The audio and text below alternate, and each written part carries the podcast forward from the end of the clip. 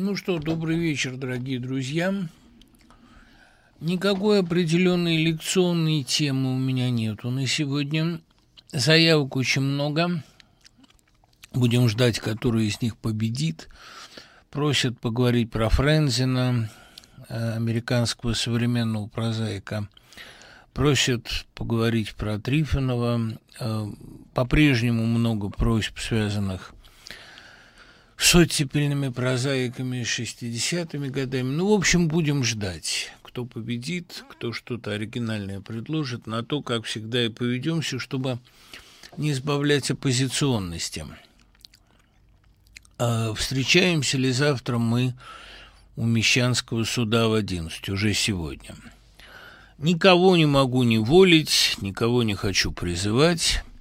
Я туда пойду, а для вас это определяется вашим личным темпераментом, сочувствием или не сочувствием к Серебренникову. Но, на мой взгляд, день исторический, а при исторических событиях всегда как-то, естественно, присутствовать. А какие мои прогнозы? Я предпочитаю в таких ситуациях прогнозов не давать, поскольку она сама по себе, эта ситуация абсолютно находится за гранью добра и зла. И тут просто невозможно, на самом деле, дать сколько-нибудь внятный прогноз. Выступать утешителем, оптимистом не хочется а, таким тревожным, а, апокалиптическим пророком тоже не очень хочется, потому что anxiety, вот это сочетание страха, тревоги, беспричинного беспокойства, это вообще довольно общее сейчас состояние. И э, лишний раз накручивать слушателя совершенно не моя задача. А, я предпочитаю э, испытывать ко всему происходящему такое довольно остраненное любопытство. Но судьба Серебренникова меня очень волнует, потому что, во-первых, я его лично знаю, и знаю с очень хорошей стороны. Во-вторых, он выдающийся художник и выдающийся организатор театрального дела. Ну и в-третьих, он вызывает такую совершенно необъяснимую и какую-то животную злобу очень многих людей – что тем как-то доказывает свою культурную значимость, как мне представляется. Слушали ли вы уже новый альбом БГ? Разумеется. Какая песня в нем вам больше всего нравится? «Не судьба». Ну, то есть это великая песня из разряда тех же великих песен, что в свое время поколение дворников, когда БГ был совсем другим, и мы были совсем другими, или что моя самая любимая песня «Еще один раз» в великом альбоме «Лошадь белая».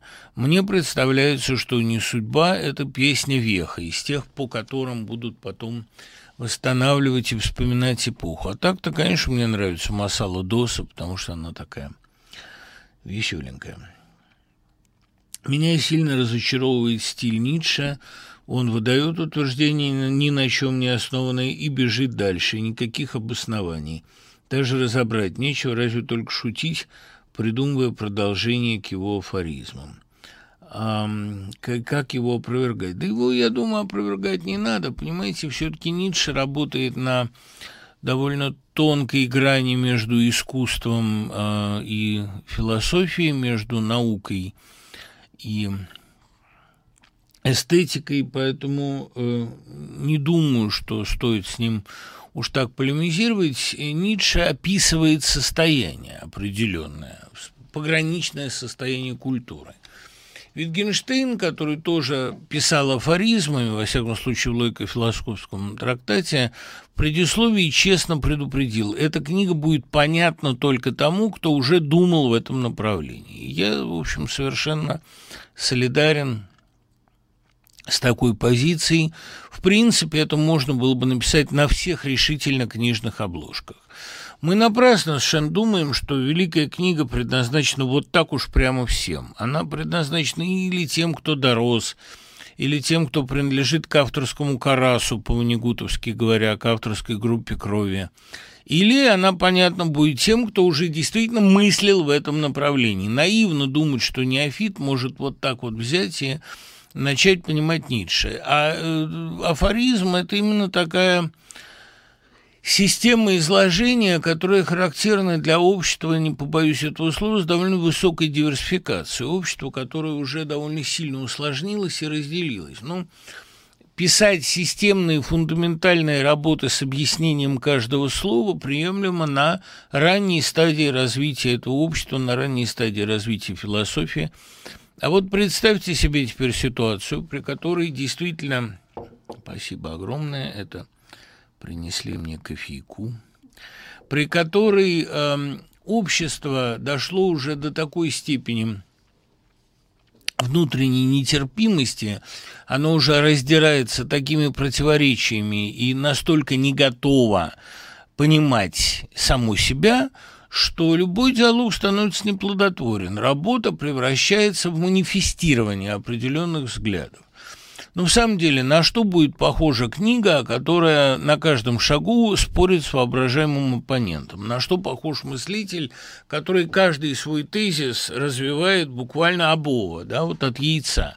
Совершенно очевидно, что э, общество э, достаточно развитое и достаточно сложное к афористической форме изложения приходит по определению, именно потому, что уже э, мыслитель стоит на некотором пьедестале, на, не, ну, на плечах некоторого количества гигантов, он уже является собой результат довольно большой философской работы – и свои собственные, и своих предшественников.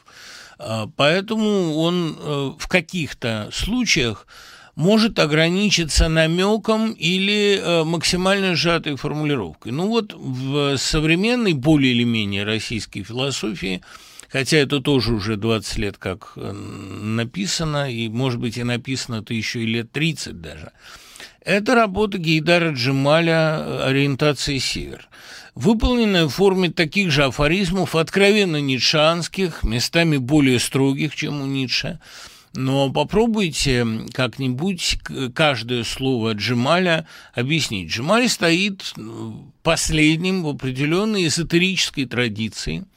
Воспитывался он э, в Маблеевском южинском кружке – и довольно долго формировал этот язык. Значит, с ним надо говорить на его языке. Точно так же и Ницше является собой квинтэссенцию европейской философии, поэтому его афоризмы более или менее понятны э, человеку, который историю каждого слова, каждого термина, слова, сигнала считывает. В символизме ведь слово действительно сигнал, за ним стоит определенная парадигма, определенная традиция использования – когда это слово окончательно утратило, скажем так, субъектность и стало означать все, понадобился Витгенштейн, который вернул нас к некоторой конкретике. Но вообще а, афористика – это нормальный способ изложения для человека, который достиг известных лет – Валерий Соловей – сторонник любого активного действия, будь то просто голосование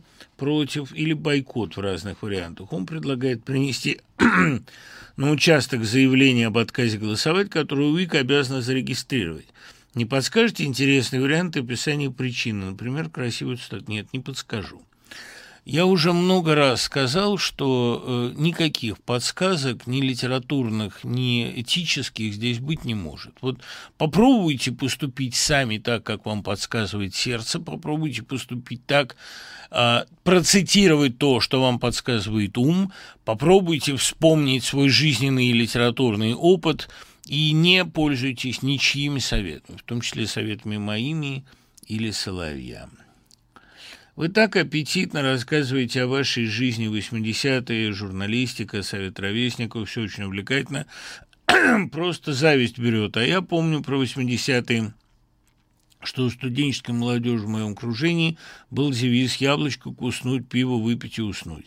А какой был девиз у молодежи в вашем окружении, стоит ли экстраполировать ваш опыт на все общество?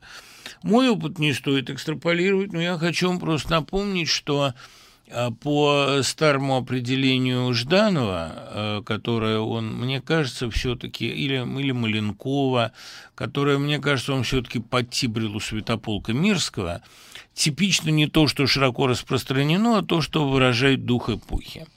А мне кажется, что дух эпохи выражали те честолюбивые молодые люди, которых я знал по 80-м и которые в начале 80-х ушли в журналистику новую, профессиональную, в бизнес, а, в общественную деятельность, которые, строго говоря, эту перестройку и сделали, которые частично погибли, которых выбили довольно быстро – которые что-то успели, из которых что-то получилось, как, например, из моего товарища по Совету ровесников Андрея Шторха, который стал сначала спичрайтером Ельцина, а потом не, сначала журналистом, потом спичрайтером, а потом бизнесменом довольно продвинутым. Ну, таких нас было много.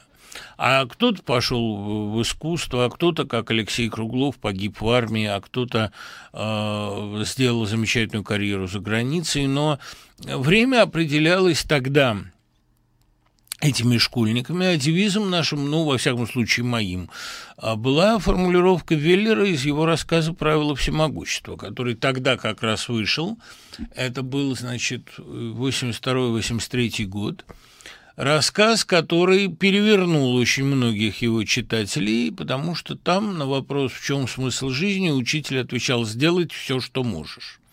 Рискну сказать, что для нашего частично атеистического, частично э, такого постсоветского, позднесоветского сознания. Смысл жизни действительно был в максимальной реализации или, если хотите, в экспансии, потому что Борис Березовский тогда многим говорил, что главный смысл, главное содержание человеческой жизни – это экспансия. Как ни странно, подобные вещи говорил тогда же академик Сахаров. Потому что, ну, действительно, у интеллектуала есть такая задача реализоваться по полной. Обычно интеллектуалу присуще желание заявить о себе и как-то сделать максимум возможного. Творцов питерского ночного праздника «Алые паруса» почему-то не отвращает очевидный диссонанс между бедными белыми ночами, сумеречным СПБ и дымным шоу. Ну, о привычном сведении алых парусов Грина с бригантиной Кугана уже и не говорю. Ну, э, Борис Николаевич, как вы подписались, э, я никакого диссонанса не вижу. И Питер никогда не казался мне бледным, сумрачным городом, наоборот, всегда праздничным. И белые ночи, вот из которых я только что с такой неохотой вернулся, а, это э, тоже праздник, рекреация, отдых. Петр создал Петербург для того, чтобы работать до смерти и до полусмерти отдыхать. Это действительно такой а, город фейерверк, и никакого диссонанса между праздником Алые паруса и между явлением бледных ночей с их романтическим подтекстом я не вижу, потому что выпускной вечер – это тоже романтическое такое дело, любовь, или, по крайней мере, влюбленность, неизвестность, неопределенность на пороге взрослости, трепет перед экзаменами, грусть от расставания с десятилетним, одиннадцатилетним этапом жизни, сложный эмоциональный состав. Далеко это не только праздник, это все-таки довольно печальное и романтическое, и в каком-то смысле возвышенно тревожное мероприятие – Поэтому «Белые ночи» – самое лучшее время для выпускного вечера, потому что «Белая ночь», она удивительным образом сочетает в себе и праздник, и трагедию, и тревогу. Вот как на замечательной картине а, Ярослава Васильевича Крестовского «Тревожная белая ночь». Гениальная картина. Мне вообще кажется, что Кушнер в стихотворении «Пошли на убыль эти ночи» точнее всех увидел их лицо. Лицо любви в предсмертной муке, лицо закушенной губой. Кстати говоря, я э, у Кушнера побывал в эту поездку и поразился еще раз свежести, точности, трезвости его мыслей и очарованию новых стихов. Вот человек, который абсолютно не роняет планки. Это что-то удивительное. Спасибо всем, кто был на квартирниках. Спасибо всем, кто о них отозвался. Я, к сожалению, не всех желающих смог позвать, потому что в чужой дом, а, тем более на чужую дачу, один из них был в Комарове, на свежем воздухе, а, на чужую дачу не очень-то позовешь, понимаете, но я все равно бесконечно благодарен всем, кто пришел и всем, кто послушал новые стихи. Я впервые читал их вслух. А, прочтите Э, предателю всего. Ну, эм, в общем, приятно, что люди, которые там были, радостно это услышали. Спасибо. Э, меня на слабо брать не надо. Я не боюсь это читать, раз уж я это читаю вслух. Но я думаю их напечатать в новой газете, в одном из ближайших выпусков, в разделе «Из лирики», потому что это лирическое стихотворение. Если я к нему допишу вторую часть, а это такая двойчатка, то, наверное, напечатаю в ближайшее время, если не появится ничего более срочного. В любом случае, прятать эти стихи, как вы понимаете, я а, по крайней мере, от э, такого своего читателя близкого, я не буду на вечерах, я буду это показывать. А нуждается ли это в книжной форме публикации, я совершенно не убежден. Но спасибо. Как вы считаете, если бы сейчас в России появилась технология контроля сознания вроде той, что применялась на Саракше в обитаемом острове, готовы ли наши кремлевские власти применить ее? Мне кажется, они к этому очень близки. Лукер, они ее, мне кажется, применяют. У меня в той же «Новой газете» была э, статья довольно обширная излучателей в прошлом году. И, кстати говоря, вы не поверите, но десяток человек после этого позвонил, как всегда, и сообщил, что они уже подвергаются действию вот этих технотронных или психотронных, или как они там называются, орудий. Прям то ли соседи их облучают, то ли Лубянка, то ли, напротив, посольство э, является объектом облучения, а им перепадает. В общем, это довольно распространенная общее место, но э, я подумал, что эта идея, она сейчас уже выглядит не столь уж фантастической. Понимаете, вот когда я уезжаю из Москвы, хотя бы, ну, там, на сутки – я чувствую, что э, общий фон настроения моего становится гораздо бодрее. Даже в Питере это не так ощущается. Потому что, приезжая в Питер, ты мало того, что попадаешь в другое культурное пространство, в другую архитектуру, в другой человеческий настрой, в другую культуру отношений и так далее – но ты как бы выползаешь из сферы влияния вот этих облучателей, которые стоят по московским границам. Я не могу сказать, что стопроцентно уверен в их наличии, но я э, почти убежден, что какие-то технологии такого рода готовы. Что меня в этом убеждает? Понимаете, я не думаю, что эти облучатели внушают, как у Стругацких, рабскую преданность, что они внушают определенные мысли. Они подавляют волю, мне кажется. А они внушают ощущение пассивности, безнадежности, какой-то страшной социальной расслабленности, какой-то безысходности, безнадежности всех абсолютно попыток. То есть просто жажду опустить руки и забиться в нору. Я чувствую это физически.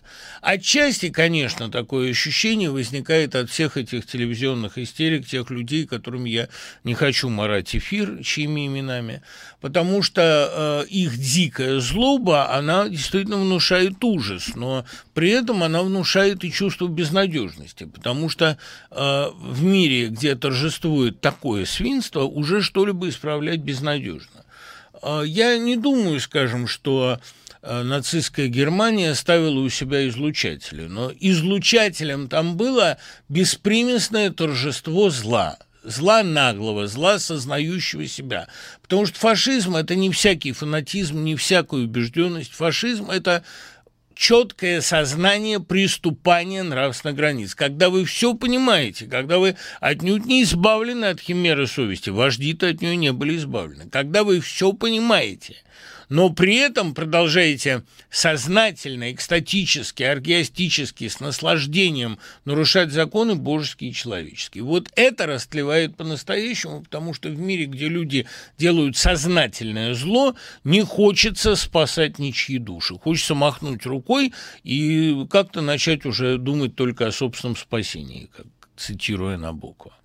Так что эти излучатели работают. Кстати говоря, когда выдвигаешься на какие-то 100 метров из московского пространства, даже на даче, уже не так чувствуешь их влияние. Ну, может быть, я их меньше чувствую потому, что у меня телевизора дома нет. И нет его уже лет 12, наверное.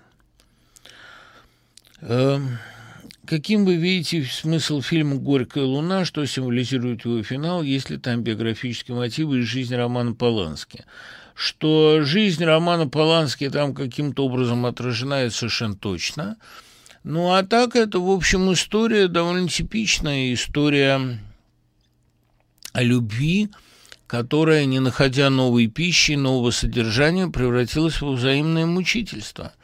А, и так всегда бывает, если у людей нет общего дела, если они не заняты душевным ростом друг друга, если у них нет глубокого внутреннего родства и связи, а есть а, вот такое безумное физиологическое родство, физиологическая тяга взаимная при полном отсутствии элементарной психологической совместимости. Любовь, вот в ее коварстве иногда заключается именно в том, что в ней вот эта физическая составляющая оказывается просто убийственной. А, как мы знаем из Розанова, человек в любви становится или богом, или скотом, у него немного иначе сформулировано, но мысль ясна, или проваливается глубже ада, или взлетает выше рая, скажем так. И естественно, что вот «Горькая луна» – это фиксация того самого случая, вот это «Биттермун», когда люди э, как бы телесно понимают друг о друге все, духовно им не о чем разговаривать элементарно. Больше того, они друг друга ненавидят за эту зависимость. Мы были слишком ненасытны, говорит главный герой Мираю. Ну и, конечно, это великая работа Питера Койота, очень сильная роль Синье. А, Поланский всегда снимает неразрешимые коллизии.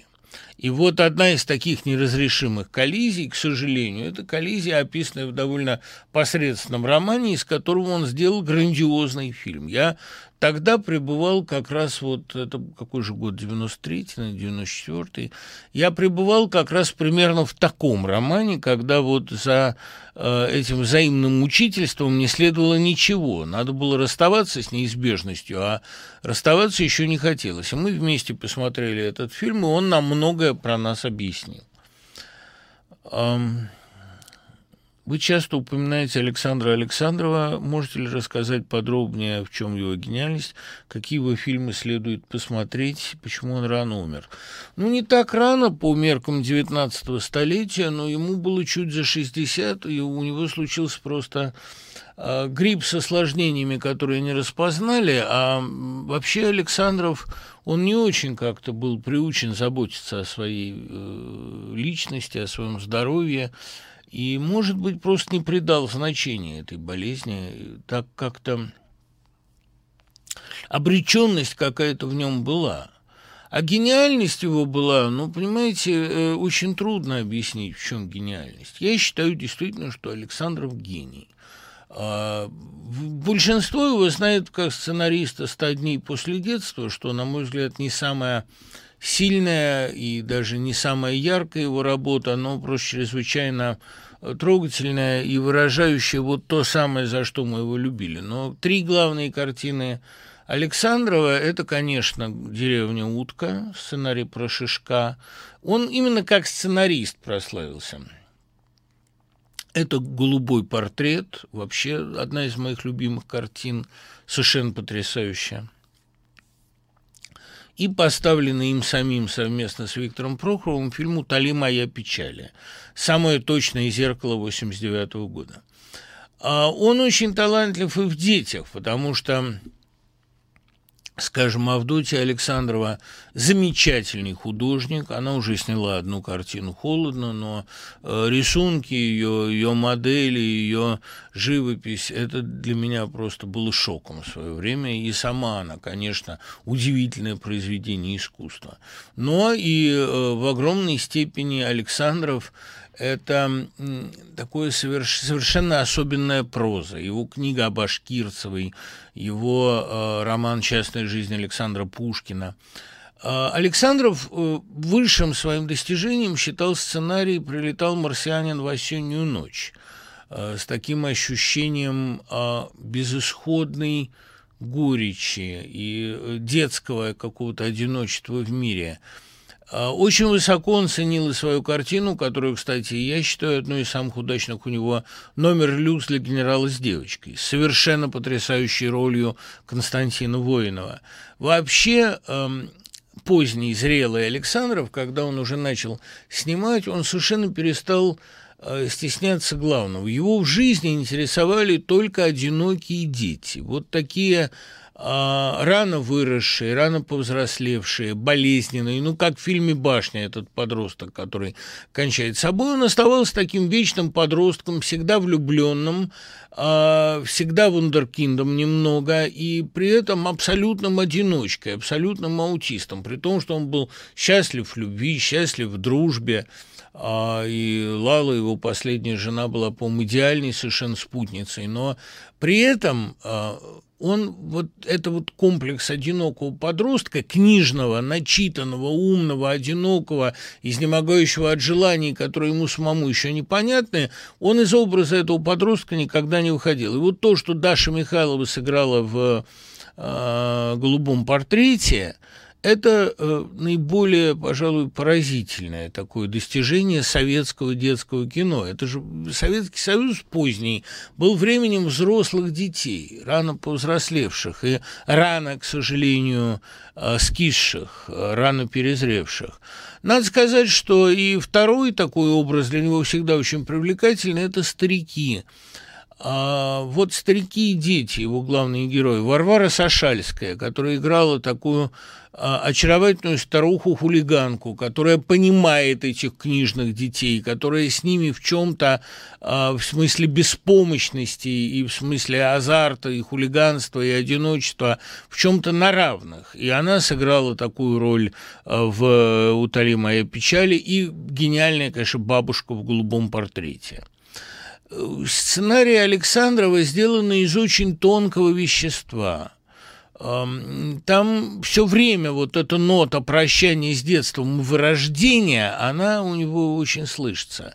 Конечно, лучшую свою роль Сергей Колтаков, который с ним дружил, сыграл у него «Утоли моя печали». Такого Колтакова вы просто не видели никогда. Это вообще мой самый любимый актер. Я считаю, что это все мы счастливы быть его современниками, потому что это действительно великий артист. Артист, который умеет быть абсолютно разным. Артист, который мог бы, я думаю, в театре современном совершить настоящую революцию. И, э, ну, понимаете, никто не сыграл в Достоевском такой Достоевской роли, как его Федор Карамазов в сериале «Мороз» Мороза. Никто не сыграл такого Сталина, как в Светлане сыграл его Колдаков. Он умеет физически превращаться в другого человека. Это вот актер настолько от Бога, ну, он многими дарованиями отмечен, и он поэт замечательный, и музыкант замечательный, но вот Колтаков – это умеющий физиологически перевоплощаться человек. А вот свою роль, самую звездную, он сыграл в «Утоли моей печали». Там потрясающая музыка Рыбникова. И понимаете, да, там Сафоновой, конечно, потрясающая работа. И самое удивительное, что этот фильм сохранил настроение 87 -го года. Он так на меня действовал, что вот все время, пока он ходил в художественном, я каждый день всю эту неделю ходил его пересматривать. Потому что я не понимал, как это сделано. И это было перед самой армией моей – поэтому как-то очень совпадало с моей внутренней тоской. А потом уж после армии я познакомился с Александровым, посмотрел номер люк, сделал с ним интервью большое, как сейчас помню, «Волки и дети» оно называлось. Вот. Э, мне до сих пор очень больно, что он не осуществил свой последний сценарий про Юлию Пастрану, такой мистический триллер, в котором он хотел снимать Настасью Кински. Ох, это была бы, конечно, грандиозная вещь, но, к сожалению, не получилось. И ему Башкирцева нравилась поэтому же, понимаете, потому что она тоже была такой несозревший ребенок, при этом ребенок гиперсексуальный, страшно помешанный на любви и не видящий равного, не видящий возможности влюбиться, поэтому пытающийся там как-то прелестить Мупасана в письмах. Мария Башкирцева, кумир Цветаева и тоже книжного одинокого подростка, была и такой женщиной мечты а, Александрова. Правда, он написал о ней очень жесткую книгу. Он показал всю ее жестокость, вот то, как она людей ломала об колено. Но если вы посмотрите просто голубой портрет вот сейчас, да, на ночь, я вам гарантирую какие-то просто потоки слез. А стихи БГ в знаке огня в нарочито небрежной манере. Почему так? Я бы не сказал, что в небрежной. Мне кажется, что они проще, они напевнее, но, как говорил Синявский, песня сложной быть не должна, песня не трактат. Мне кажется, что э, это очень органичные стихи, все абсолютно. И, э, ну, понимаете, есть у Валерия Попова рассказ с очень важным названием «Излишняя виртуозность». Не надо, мне кажется, э, забалтывать тему. БГ ее не забалтывает никогда. Он умеет очень четко выстрелить по конкретной мишени. Есть у него песни с огромными, сложными подтекстами, такие, например, как «Истребитель», а есть песни, написанные с поразительной простотой или такой хулиганской беспечностью, как Баста Раста. Но и в них всегда есть какой-то кристалл соли, какой-то grana salis. Прочитал «Осиную фабрику» Бэнкса, не понравилась книга, показалась скучной. Хороша ли эта книга, в чем ее смысл? Понимаете, я читал ее один раз, и очень давно, и мне она тоже показалась скучной. Сейчас надо перечитать. Не является ли антисемитизм оборотной стороной сионизма, или эти явления имеют разную природу? Видите ли, а, они только в одном смысле имеют одинаковую природу. И националистам, и ненавистником конкретной нации, например, ксенофобом, как правило, бывает человек невеликого ума. А при этом среди основателей сионизма, ну, среди таких людей, как Герцель, были, конечно, люди весьма умные. Но вот уже Жаботинский, например, мне кажется, все-таки как-то заражен чумой простоты, чумой упрощения. И это касается не только э, идеологов еврейского или русского национализма. Ужасно, как глупеет Томас Ман в своей книге «Рассуждение о политичного», когда начинает говорить о э, особом германском пути, об особом духе, о германском рыцарстве, о том, что Европа никогда Германию не понимала. То есть это такая вещь, э, видимо, неизбежная, которая вот всегда случается с людьми, поставляющими во главу угла имманентные признаки. Место рождения, возраст, гендер, э, рост, э, комплекцию, ну и нацию. Это все неинтересно. Человек – это то, что он из себя сделал, так перефразируя Ницше. Так что, ну, видите, я точно совершенно знаю, ну, теперь уже я могу, наконец, это сказать, после долгих лет жизни. Я могу эм, как-то читать продукцию антисемита, я могу слушать музыку антисемита, я могу потреблять их продукцию э, без такой особой брезгливости. Но верить в их интеллект я не могу потому что антисемитизм, как и любой национализм и любая ксенофобия, признак некоторой умственной болезни, некоторой интеллектуальной неполноценности. А не только психической, а именно интеллектуальной, потому что и антисемитизм, и национализм любой исходит из конспирологических картин мира, и это ужасно скучно. Может ли обыватель победить смерть другим способом, чем Иван Ильич? Можно пару, пару слов об этом шедевре. Э, так, Андрей, а каким способом Иван Ильич победил смерть? Он просто умер. Мне кажется, что это не победа над смертью. Ой, Андрей, я сейчас ужасную вещь скажу, но, э, по крайней мере, мое дело предупредить. Я не люблю смерть Ивана Ильича. Я считаю, что это вещь кризисная и с нее начинается поздний Толстой, безусловно. Но отец Сергий гораздо выше, или фальшивый купон, или Хаджи Мурат. Там уже гораздо более уверенно э, проведена вот эта новая эстетика. А э, в, в страшно правдоподобной, страшно достоверной, в частности, книге о э, повести о смерти Ивана Ильича содержится некая большая ложь потому что всецелая сосредоточенность Ивана Ильича на смерти, она изобличает в нем довольно-таки пустую душу. И э, наивно думать, что каждый человек – это Иван Ильич. Иван Ильич – это, прежде всего, пустой человек, который на протяжении всей жизни имитировал какие-то занятия, интересы, имитировал любовь к жене, которую не любил, к дочери, которую не любил. А, и там у него двое детей, по-моему, имитировал служебное рвение. И все это было пустое.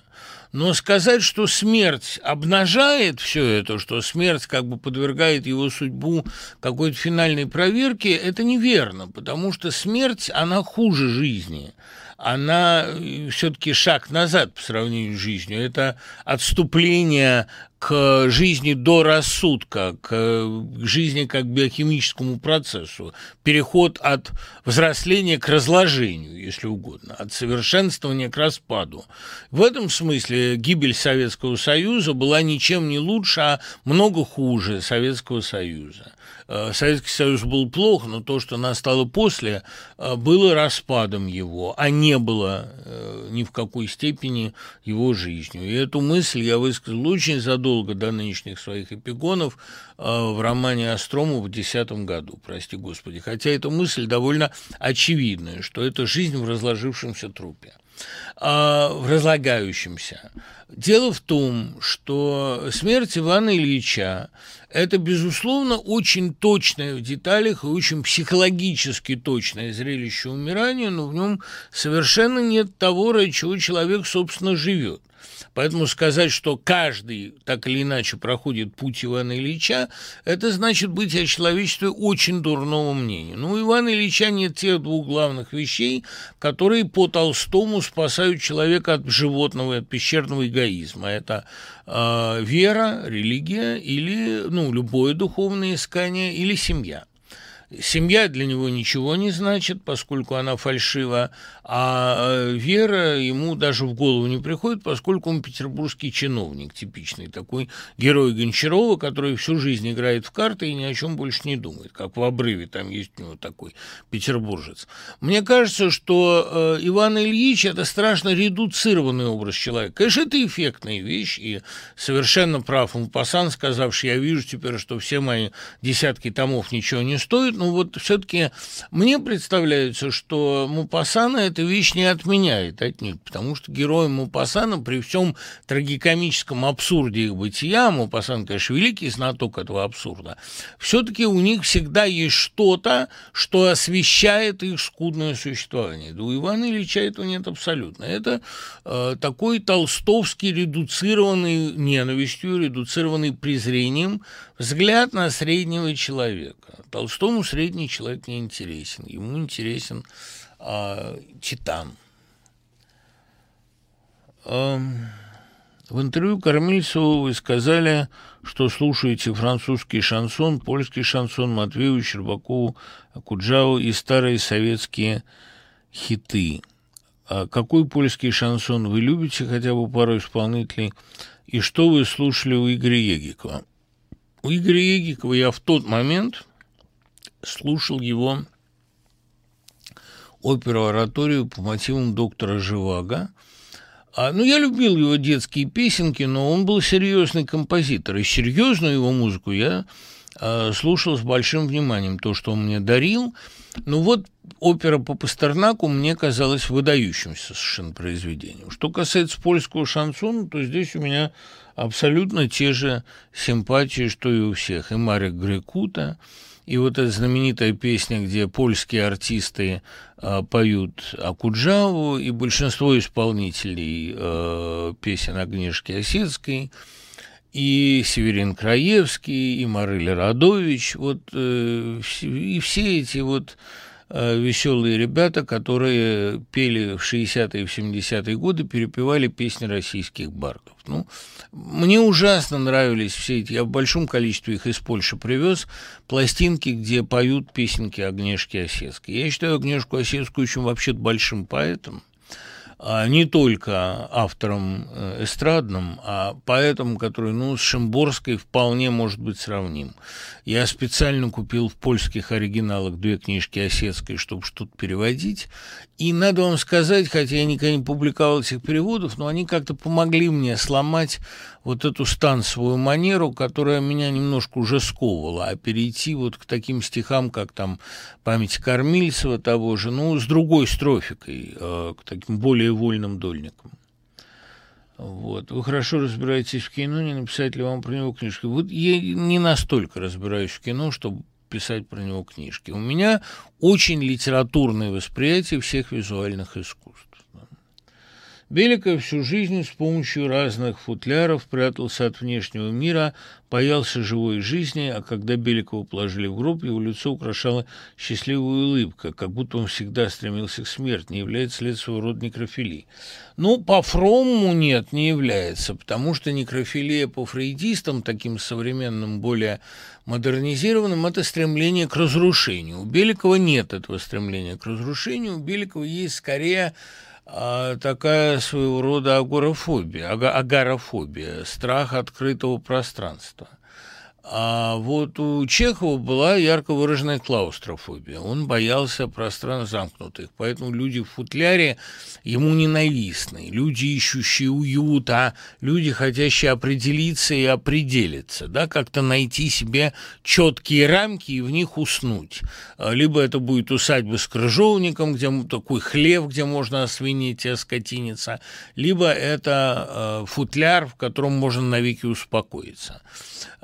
Чехову присуща такая, наоборот, агрофилия, такая любовь к степям, к открытому пространству, ненависть к тупым архитекторам, которые строят дом, состоящий из маленьких узких комнаток, лепящихся друг к другу, и как танцы начинаются от печки, так эти дома начинаются от залы.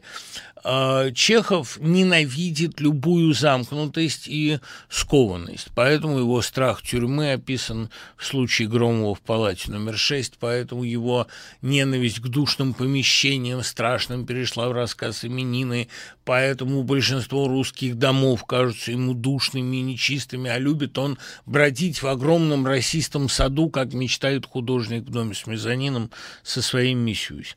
А, поэтому это не некрофилия, к сожалению. Это вот банальная такая агорафобия, которая, кстати, присуща очень многим консерваторам, боящимся новизны, свободы, прорыва и так далее. Что вы знаете о новом романе Пелевина? То, что он выйдет осенью. А каковы, по-вашему, сильные и слабые стороны произведения Романа Гори? Произведений тут трудно сказать, потому что произведения-то у него как раз хороши. Определенные проблемы есть у авторского образа. Гори хотел быть французским Хемингуэем, а был при этом очень женственным, очень одиноким, нервным, ну, может быть, как и сам Хемингуэй, таким нервическим подростком, а вовсе не брутальным мачо. И он никогда не хотел по-настоящему вырваться из-под материнского крыла. И обещание на рассвете – это как раз и есть хроника такого ребенка, не желающего избавиться от материнского влияния. Ну, я больше люблю у него, наверное, все-таки рассказы. «Чайки прилетают умирать в Перу», а из всех рассказов единственный его сборник новелл, а из всех новелл больше всего самую старую сказку – в блестящем, по-моему, переводе Сережи Казицкого. Мне кажется, что у него рассказы выходили лучше романов. Ну, а то, что он писал под псевдонимом, это вообще мне как-то откровенно скучно было читать. И я не очень понимаю, почему вторую Ганкуровскую премию он огреб в этом качестве. А, я думаю, он покончил с собой именно потому, что вот как называется один из самых пронзительных и самых ироничных и едких его романов «Дальше ваш билет не действителен», когда он там почувствовал, что изменяет ему мужская сила, и ему слишком просторно становится во влагалище, но не потому, что влагалище так просторно, а потому что сам он ссыхается. Это написано с пронзительной такой э, физиологической достоверностью и очень горько.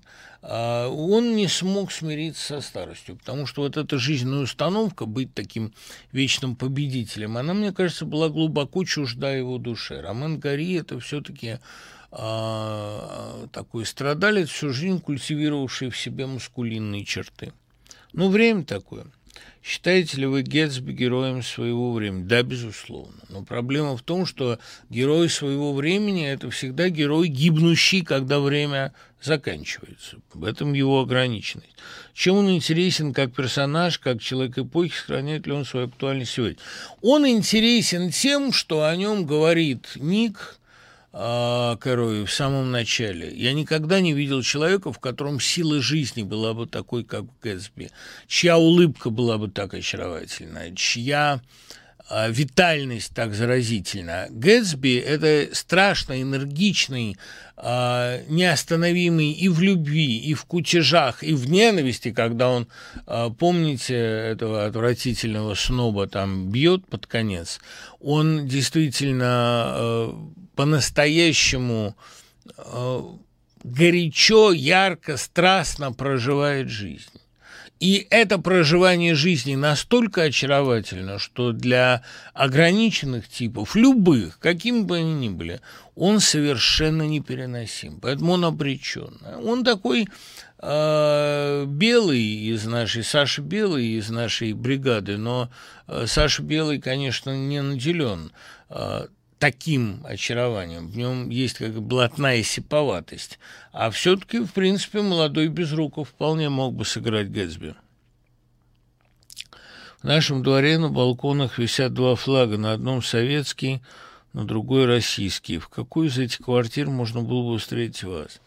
Миш, ну охотнее я пошел бы, наверное, в ту, в которой советский, просто потому что это флаг моего детства и флаг моих воспоминаний. Но я мог бы находиться в любой из этих квартир. Понимаете? Потому что мое отношение к жителям дома, к жителям квартиры не всегда зависит от того флага, который там висит. Иногда зависит, а иногда не зависит. А в общем, охотнее всего я пошел бы в ту квартиру, где никакого флага не висит. Потому что я не очень люблю демонстративное поведение. Можно ли рассматривать цепочку героев Шестопал, Бессольцева, ученик Серебренникова как динамику рождения системы образования? Ну, нет, конечно. Если брать Шестопала, Генку из «Доживем до понедельника», а, это скорее э, такая ну, цепочка, история фриков, да, фрики становятся все более одинокими и все более фриковатыми, все более чудовищными, да, Генк Шестопал, в общем, просто он конформист, у Сольцева, да, уже жертва коллективной травли, а ученик – это уже, в общем, маньяк, это уже э, случай э, мания религиоза. То, что фрики становятся все более невыносимы, а масса э, все более агрессивно и в каком смысле все более отвратительно, да, это нельзя не заметить. Но это происходит не потому, что деградирует система образования, а потому, что деградирует общество, и людям нечего делать. Понимаете, поляризация в любом обществе – это признак болезни. У меня в ЖД была такая догадка, что э, когда общество разбивается на страты, там, условно говоря, на город рыжих, на город велосипедистов, на город блатных и город полиции, да, и город поэтов, это вот когда все делятся на фракции, как после крекинга такого, это э, довольно болезненный процесс, когда все разбиваются на почти не пересекающиеся слои, горизонтальные, вертикальные, неважно. Вот Генк Шестопал, он, в принципе, в классе вполне органично. У него с Батчевым есть, конечно, трение, но он э, может быть, рассматриваться как моральный авторитет. У Сольцеву, то она на самом деле не у Сольцева, а без, без Сольцева, да, без Сольцева, травят все. А ученик сам травит всех и становится вождем тоталитарной секты. Еще вы пропустили важный этап, это фильм «Шут» по Юрию Вяземскому, а когда Шут, в сущности обреченный на роль изгоя, становится таким своего рода антилидером класса, начинает мстить всем. Был фильм «Лидер», на мой взгляд, не очень удачный, где была замечательная роль Стриженова, но э, ничего не поделаешь, картина была сама по себе слабовата. А вот эм, э, Александра Стриженова, я имею в виду, а вот постепенная деградация этого типа лидера – это шут, потому что он э, испытывает наслаждение от такого мучительства профессионального. Это страшная была книга Вяземского и одна из лучших у него. Вы процитировали Конецкого. Если можно, несколько слов об этом авторе. Не были вы с ним знакомы? Был знаком через одно рукопожатие. Житинскому он давал рекомендацию в Союз писателей, и о нем Житинский написал замечательный рассказ «Рекомендация» про плавписов и пешморов, да, про э, пишущих моряков, которые становятся плавающими писателями. И он был очаровательный человек, судя по всему, но э, у меня неровное довольно отношение к его прозе. Есть вещи, которые меня совершенно не трогают. А, сценарий его я очень люблю, «Путь к причалу», например, или «33». И вообще, он, конечно, замечательный прозаик. Далеко не аксеновского класса, поэтому в ссоре его с Аксеновым я на аксеновской стороне, но э, все-таки писатель сильный и яркий. «Соленый лед» – замечательная книга. Сказать о каком-то особом юморе Конецкого, ну да, он вот такой солоноватый, такой грубоватый, но, видите, конечно, в нем удивительным образом сочетался э, практикующий моряк, капитан и э, фанатичный читатель, романтик, и при этом еще и довольно неплохой психолог.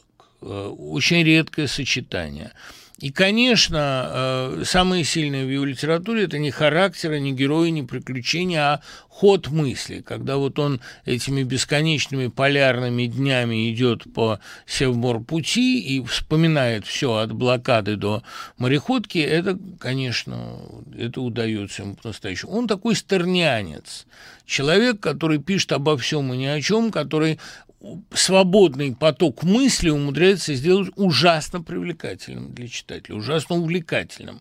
И я вообще люблю очень у него эти все э, стернианские сочинения, потому что Стерн был для меня одним из таких кумиров мои 14-15, и когда я у Житинского вдруг услышал, что он пишет роман о Стерне, роман в форме разговора со Стерном, я просто подпрыгнул. Вы назвали Аксенову гениальным писателем, упоминали свои любимые вещи, но никогда не сказали ни слова про роман «Московская сага». Говорят, он проходной, что или он иллюстративный, но мне он скорее нравится. Разве там нет великолепно написанных мест, когда просто строки разъезжаются, и все видишь, как будто рядом стоишь. Видите ли, московская сага э, в Америке вызывала сравнение с «Войной и миром». И сам Аксенов этим очень гордился. Но то, что это скорее сериал, то, что это основа сериала, для него было несомненно. Там нет того, за что мы ценим Аксенова, его композиционных фортелей великолепных, его синтаксического пиршества, его удивительного языка. Это написано слишком нейтрально, а, в общем, кроме очаровательной Нины, там и нет, пожалуй, ярких-то героев.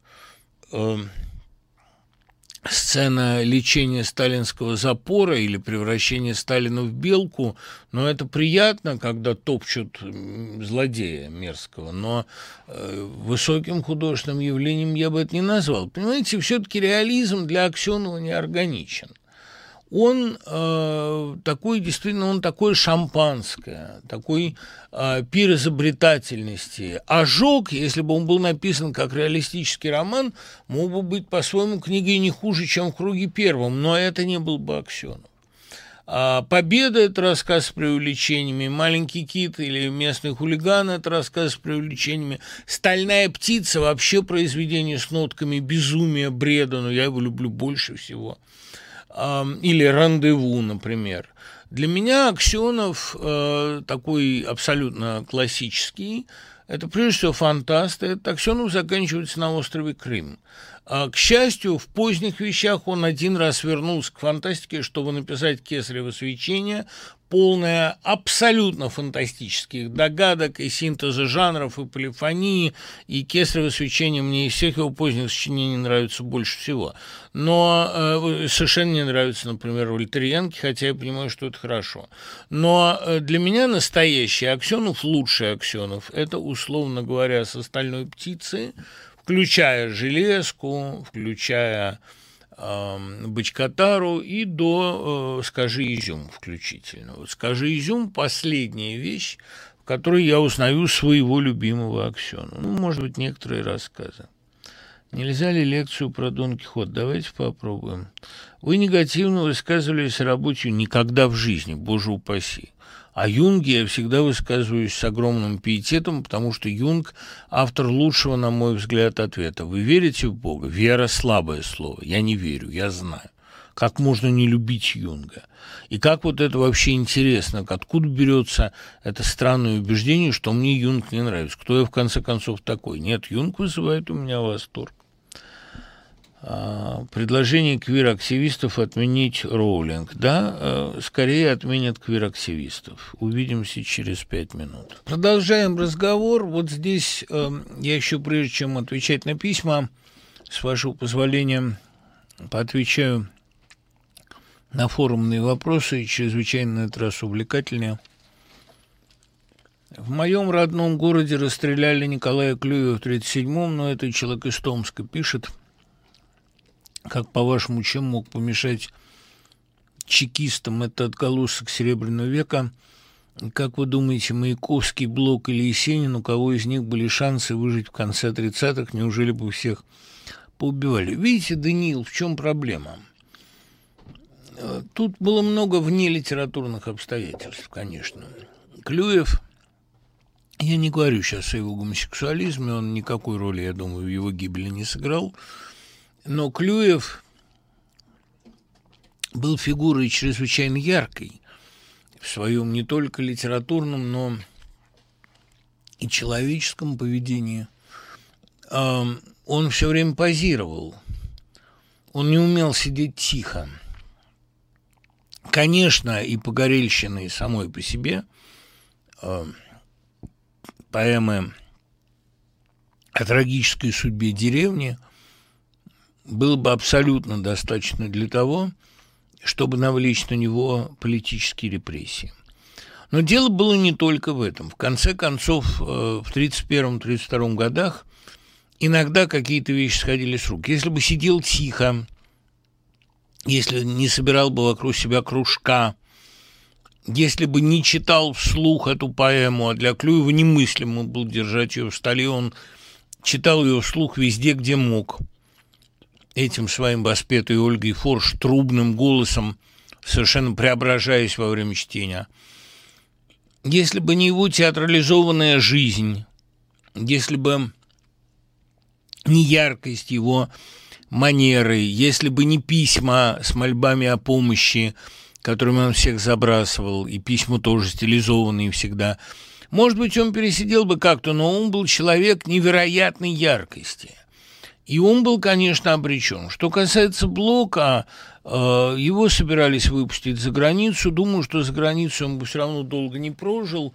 И дело было не в его физиологической такой зависимости от России и не в его э, такой э, же, зависимости от своего дара, может быть, там к нему вернулись бы стихи, может быть, он стал писать бы что-то в духе Рильки или в духе Элюара, мы этого знать не можем.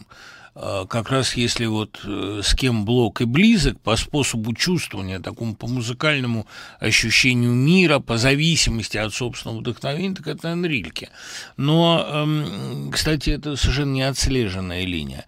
Но по большому счету Блок, конечно, э, был обречен. И обречен, если вам не нравится думать, что он обречен был по причинам метафизическим, можно вспомнить, что у него был э, ревмокардит, а ревмокардит тогда лечить не умели. От него погиб Лев Лунц, да. Что касается Маяковского, он обречен был стопроцентно и очень хорошо это понимал. а он просто успел сострелиться, прежде чем это с ним сделали бы другие. Да? И это он очень хорошо понимал, и э, куда все идет. Из людей Серебряного века, ну, кто-то же выжил, выжил все-таки. Но э, выжили либо люди, которые э, сознательно мимикрировали, сознательно отказались от литературы. Впрочем, Нарбута и это не спасло либо люди, которые умудрились как-то спрятаться, забиться в какую-то щель. Никто из великих по-настоящему не выжил бы. А отъезд за границу тоже никого не спасал. Ходосевич не выжил. А, и Берберова выжила чудом, но Берберова не такого ранга поэт, чтобы ей могло что-то угрожать в СССР. Вот у нее были бы, кстати, все шансы в СССР выжить и стать главой конструктивистского направления. Можно ли считать компьютерные игры видом современного искусства? Да, безусловно, и даже весьма перспективным видом. Мне он недоступен, но или, во всяком случае, не очень интересен.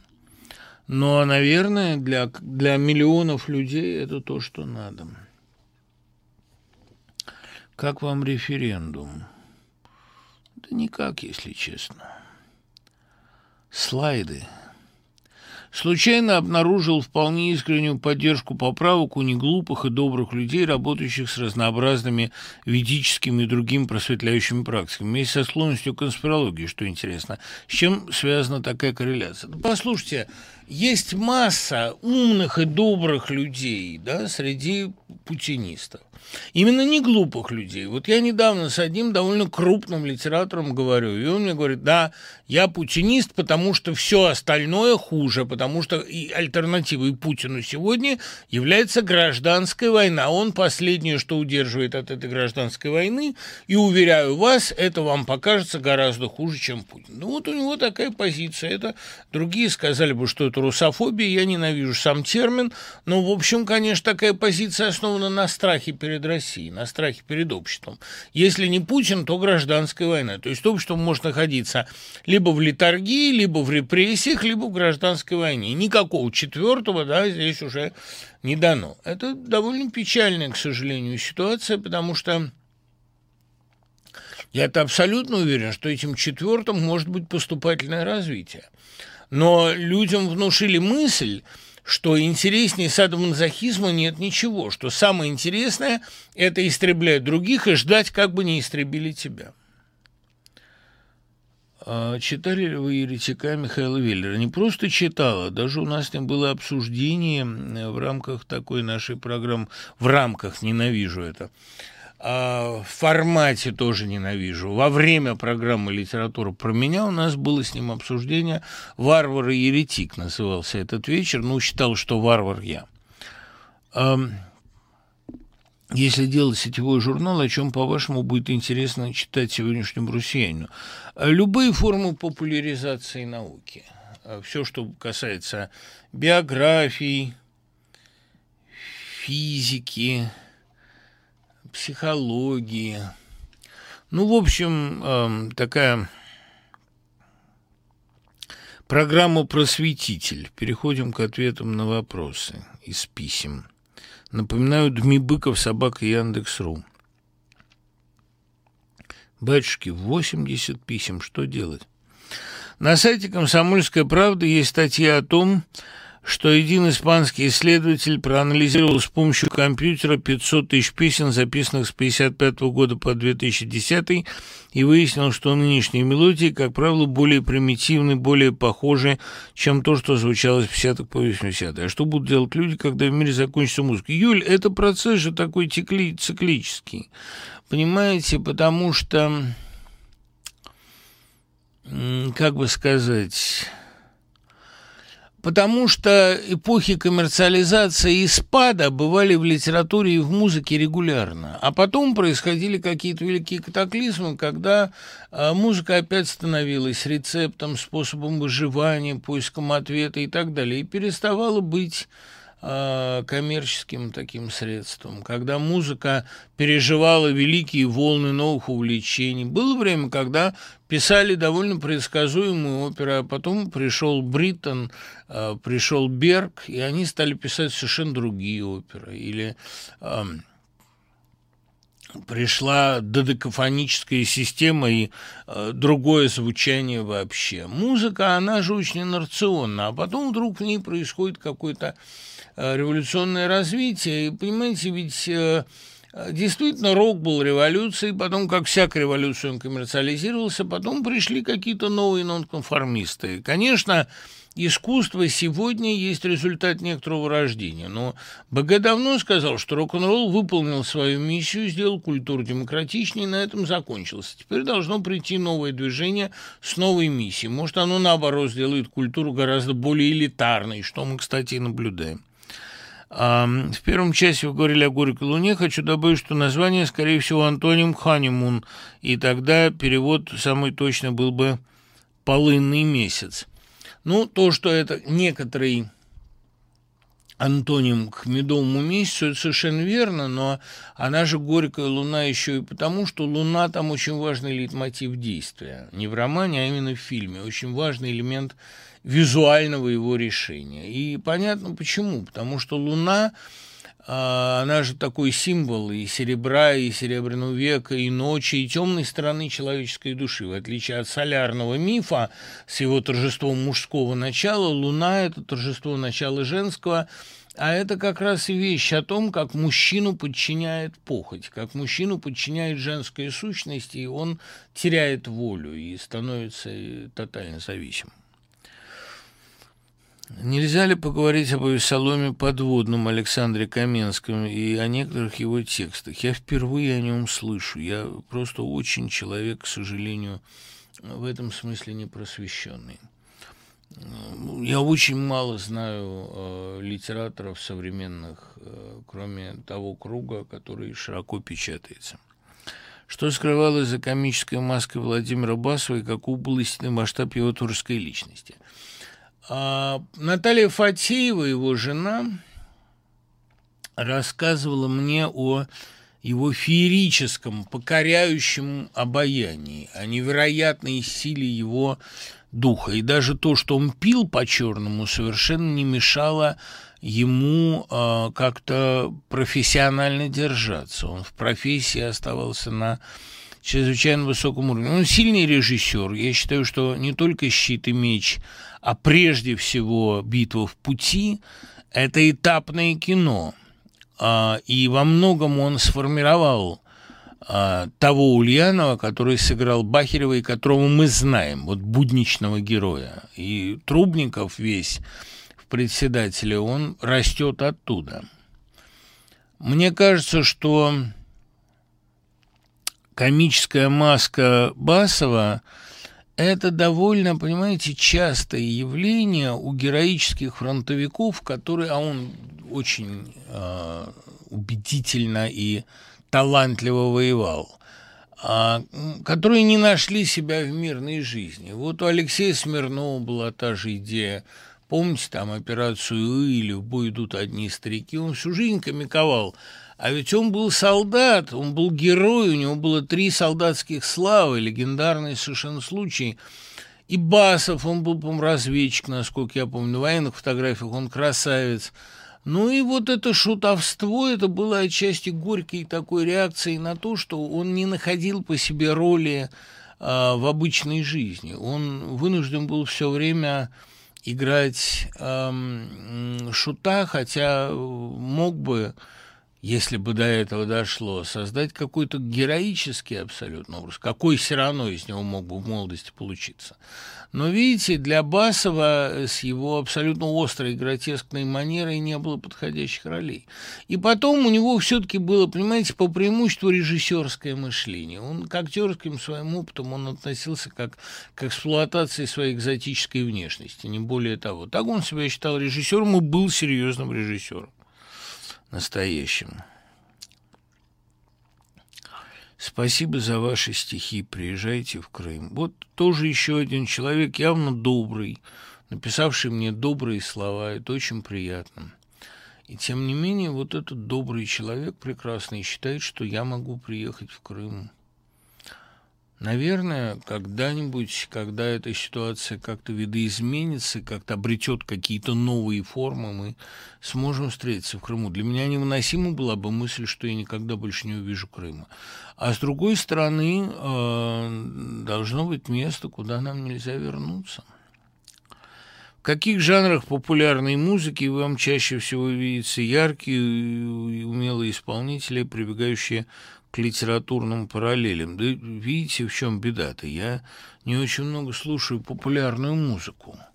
И вряд ли я могу назвать людей, которые бы хорошо э, в ней как-то ну, которые бы в ней демонстрировали высокую поэзию. Это же вам не польский шансон, где э, действительно великие поэты считали честью написать э, текст для исполнителя, как, например, там разноцветные кибитки. Э, Шимборская, кстати, тоже ведь писала стихи для польского шансона и не видела в этом ничего э, дурного. А Ежи Фицовский, который написал «Разноцветные кибитки», это великий поэт, прозаик, ученый, который вообще к цыганам попал не от хорошей жизни, а его прорабатывали в Польше, и он от э, значит, проработок на своей литературной кафедре спрятался к цыганам и два года с ними кочевал. Поэтому и разноцветные кибитки такое пронзительное, такое трагическое стихотворение. О судьбе его я узнал от Асара Эпеля, который очень много переводил с польского, и когда мы ездили в Варшаву на польскую книжную ярмарку, он водил нас по лучшим литературным местам Варшавы и Кракова и очень много рассказывал. Так вот, «Разноцветные кибитки» – одна из главных песен э, польского фольклора. Вот это сочинено действительно гениальным поэтом Фицовским. А, э, скажем, э, Агнешка Осецкая написала э, песню для фильма «Нож в воде», которая стала там для Поланского лейтмотивом картины и объясня, объясняет все ее действие. А, между прочим, и на стихи Чеслова Милыша писали стихи, да, писали музыку. И, в общем, вот там шансон был действительно насквозь литературен. Что касается современной попсы, то увидеть в ней каких-то крупных э, поэтов для меня ну, довольно затруднительно. Я просто, может быть, недостаточно занимался этой проблемой. В 18 году на экзамене по русскому попался ваш текст про горе от ума. Готовясь к экзамену зимой, я, ваша поклонница, мечтала о том, что на ЕГЭ чудесным образом будет ваш текст, и чудо таки случилось. Хотя многим одиннадцатиклассникам он показался ужасно сложным. Я тогда определила проблему истинного ума, уверена, что сформулировал неправильно и неграмотно, но балл сняли только за этику. А что бы вы написали, будучи одиннадцатиклассником, и как сами относитесь к тому, что этот тест был на экзамене? Наташа, дорогая, спасибо Спасибо вам огромное. Вы просто вот ангел. И э, поскольку вы еще совсем недавняя выпускница, могу вам, как очень молодому человеку, сказать с высоты своей, э, ну, не старости, конечно, скажем так, зрелости, что вы большой молодец, и все написали абсолютно правильно. Речь именно о проблеме истинного ума. Но я не знал, что баллы могут снимать за этику. Что же вы там написали такого неэтичного? Проблема этого текста, она очень простая. И я не понимаю, почему многим старшеклассникам он показался сложным. Текст совершенно элементарный. Из известенской колонки к очередному юбилею пьесы – Пушкин и Белинский предъявляли горю от ума один и тот же фундаментальный упрек, что, будучи блистательным по языку, эта пьеса слаба драматургически, потому что порог заключен в основном ее конфликте. Непонятно, как и почему умный человек Чацкий, во-первых, разбрасывает жемчуга своего красноречия перед свиньями вроде э, Зорича Репетилова и уж тем более Фамусова со Скалозубом, или Молчалиным. И, во-вторых, почему этот умный человек не понимает с первого взгляда, что Софья любит не его. Я отвечаю, что истинный ум нерасторжим э, с доброжелательностью, потому что быть снобом, презирающих всех, презирающим всех, очень легко.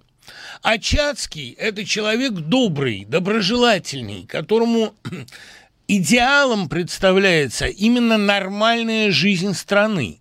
Ему не нужны секретнейшие союзы, ему не нужно общество, где Фельдфебеля предлагают Вольтеры, ему э, не, не нужен э, беспрерывный вот этот карьеристский раш молчальный. Его интересует спокойная работа, как сказал бы Пастернак, труд со всеми сообщая заодно с правопорядком. Он три года учился, чтобы привести в Россию навыки современной науки, современного знания, привести а, азы совместной работы. А вместо этого он попадает в место, где не работает никто попадает в страну, где все заняты а, дряхлением над выдумками, вздором, пересудами, пошлятиной, карьеризмом бешеным или шагистикой идиотской. То есть люди не делают ничего, что присуще умному. Для ума, естественно, доброжелательность, товарищество, союзничество и доверие. Вот об этом был текст, и все вы правильно написали. Это именно природа истинного ума, для которого отвратительны все занятия вот этой страшной московской среды. Почему 19 и 20 века не могут э, создать эпическую поэму, подобную Гомеру, Данте, Шекспиру, Гёте? Ну а чем вам Улис не эпическая поэма? Просто меняются жанры, меняются установки, эпос из поэтического становится прозаическим, но вообще-то эпические тексты существуют и в наше время. Проблема сейчас, конечно, в том, что, мне кажется, литература несколько переформатируется, и современный роман должен быть коротким. Но это потому же, почему и современная философия должна быть афористической. Каждая фраза – это уже концентрат нескольких лет человеческой истории, а может быть и нескольких ее столетий. Я думаю, что современный эпос уже не может быть Моби Диком. Вот то, во что превращается Моби Дик 120 а, лет спустя – это «Старик и море». Маленькая повесть. Хотя все мотивы и темы Моби Дик там представлены. Тем не менее, это, мне кажется, это очень круто. Я вообще не, не против такой э, миниатюризации. Я не против такого э, временного а может, это и не временный, может, это вообще главная тенденция а, выбора более компактной формы. Ну, в самом деле, пятитомный роман сегодня – это архаизм. Анахронизм, я бы даже сказал. Мне кажется, что сегодня надо научиться писать коротко, хотя это очень трудно. Практически невозможно. Посоветуйте спокойную современную книгу. Да знаете, спокойных книг жуткое количество. Я не могу вам посоветовать, скорее, проходите, любую берите. Некоторых очень успокаивает Акунин с его э, увлекательным слогом и ясным умом, кристально ясным, морально очень последовательным. Кого-то успокаивает Родзинский, но мне кажется, что сегодня надо найти, наоборот, книгу, которая бы будоражила. И вот ее я вам не могу посоветовать. Интересно ли вам была бы тема лекции Майринг и Булгаков? Пожалуй но они очень мало общего между собой имеют. Вот, наверное, Майринка и Перуц – это интереснее. Что касается Майринка и Булгакова, традиции совершенно разные. И э, разный магический реализм, разные школы. Пражанин, Майринг э, и пражская вот такая эстетика голема – она ничего общего не имеет с абсолютно московским, гораздо более секулярным, гораздо более жизнерадостным мифом Булгакова. «Мастер Маргарита», в общем, не такой уж мистический роман. В нем сатиры-то гораздо больше, чем мистики. Возможно ли журналистика в условиях прямой цензуры? Да, наверное. Ну, была такая, вы сами говорите, до 87 года. Была. А, цензура зла, конечно, но цензура и благотворна. Об этом написал целую диссертацию Лев Лосев о благости цензуры. И действительно, ну, о благодетельности цензуры. Действительно, как Мендаци замечательно сказал, как же конечность жизни заставляет человека самовыражаться на крошечном пятачке, так и цензура заставляет его изобретательно шифровать и создавать совершенно новые художественные приемы как это было с их тандемом в 70-е и 80-е. Наверное, да. А, просто я, я не верю в благотворность цензуры, скажем так, но в некоторую продуктивность цензуры, да, приходится верить. Не ревнует ли вас жена к персонажам любовной лирики? Знаете, я так давно не пишу любовной лирики, кроме той, которая посвящена жене. Как-то я убедился в том, что стрела, попавшая в цель, летит вечно. Помните, какая стрела летит вечно? Последняя фраза из рассказа на букву «Красавица». Стрела, попавшая в цель. А вот как-то у меня... Меня сейчас волнуют вопросы гораздо более серьезные и трагические, нежели любовная лирика. То есть любовь – это вот та тема, о которой хорошо писать, находясь в фазе активного поиска. Сейчас меня мучает слишком многое, чтобы я мог на это отвлекаться. Должен ли текст великой песни быть великой поэзией? Ну, в русской традиции – да – он может быть довольно примитивной поэзией, да, ну, с такой фольклорной устремленностью, примитивной не в негативном смысле, не в оценочной, а вот как бывает примитивное искусство, а, как искусство пиросмани, которое ни в какой степени не примитивно, а как искусство Анри Руссо. Ну вот, наверное, того же типа. Я не перевариваю поп-философию Каэльи и прочих. Это снобизм или дело вкуса? Это и не снобизм, или и не дело вкуса. Это э, адекватная оценка попсы, заслуживающая этого вполне.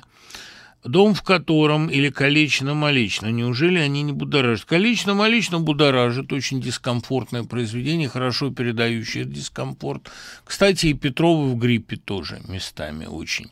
Дом, в котором нет, по-моему, замечательная сказка, но как-то он у меня вот такого ощущения глубокой тревоги не вызывал.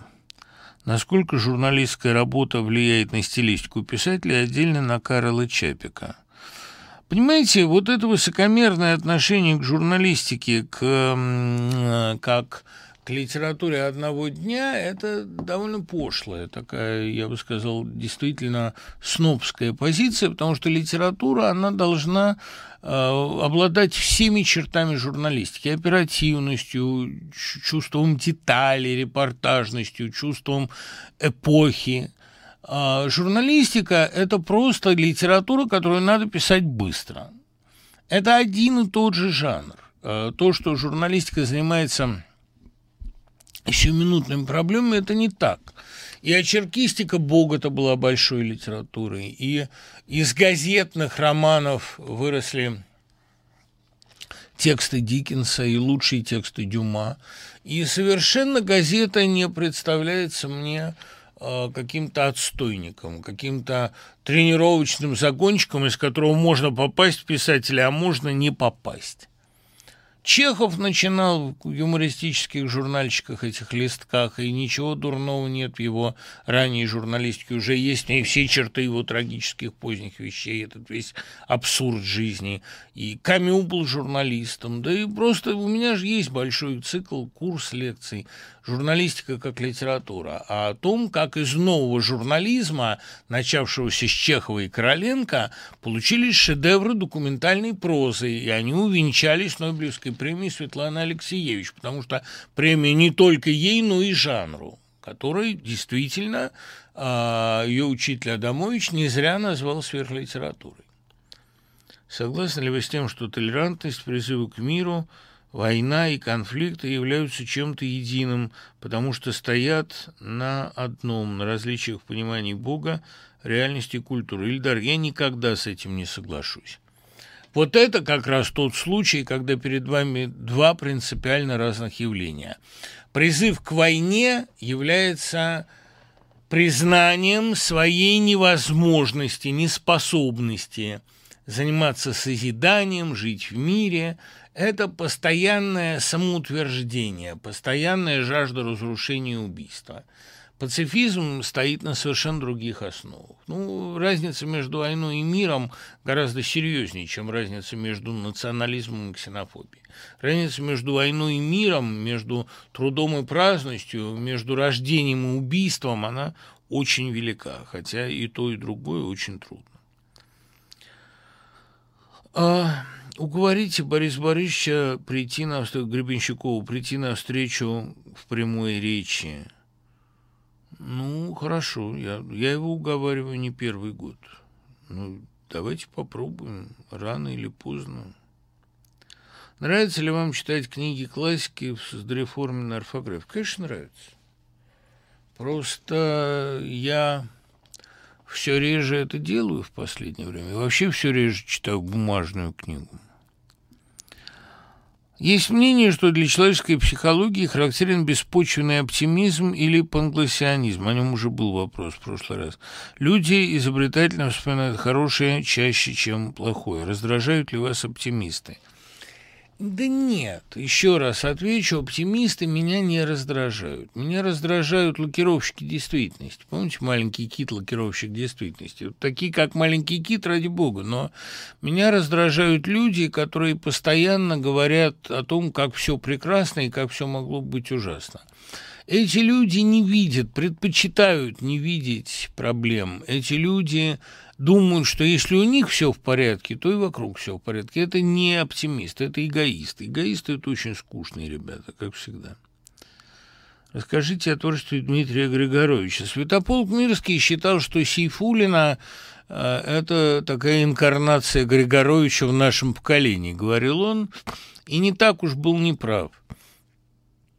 Это мне Миш Ефимов, любимый выборгский исследователь, подарил свою книжку про Мирского, и я вот наслаждаюсь. А, все жду не дождусь, когда сейчас в июле выйдет Жизаэльский, его Мирский.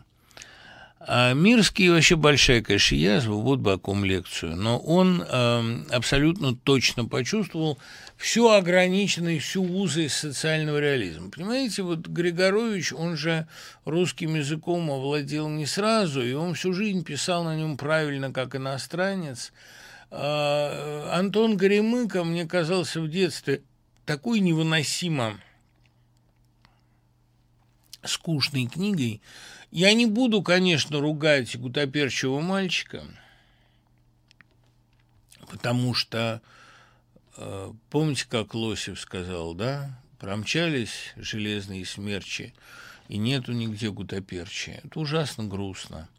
Но я э, не считаю Григоровича большим писателем. Он был очень хороший человек, добрый. Это из разряда так называемых благоуханных седин. Он прозаик того же класса, что и поэт Майков, у которого были шедевры, или поэт Плещеев, у которого тоже были шедевры.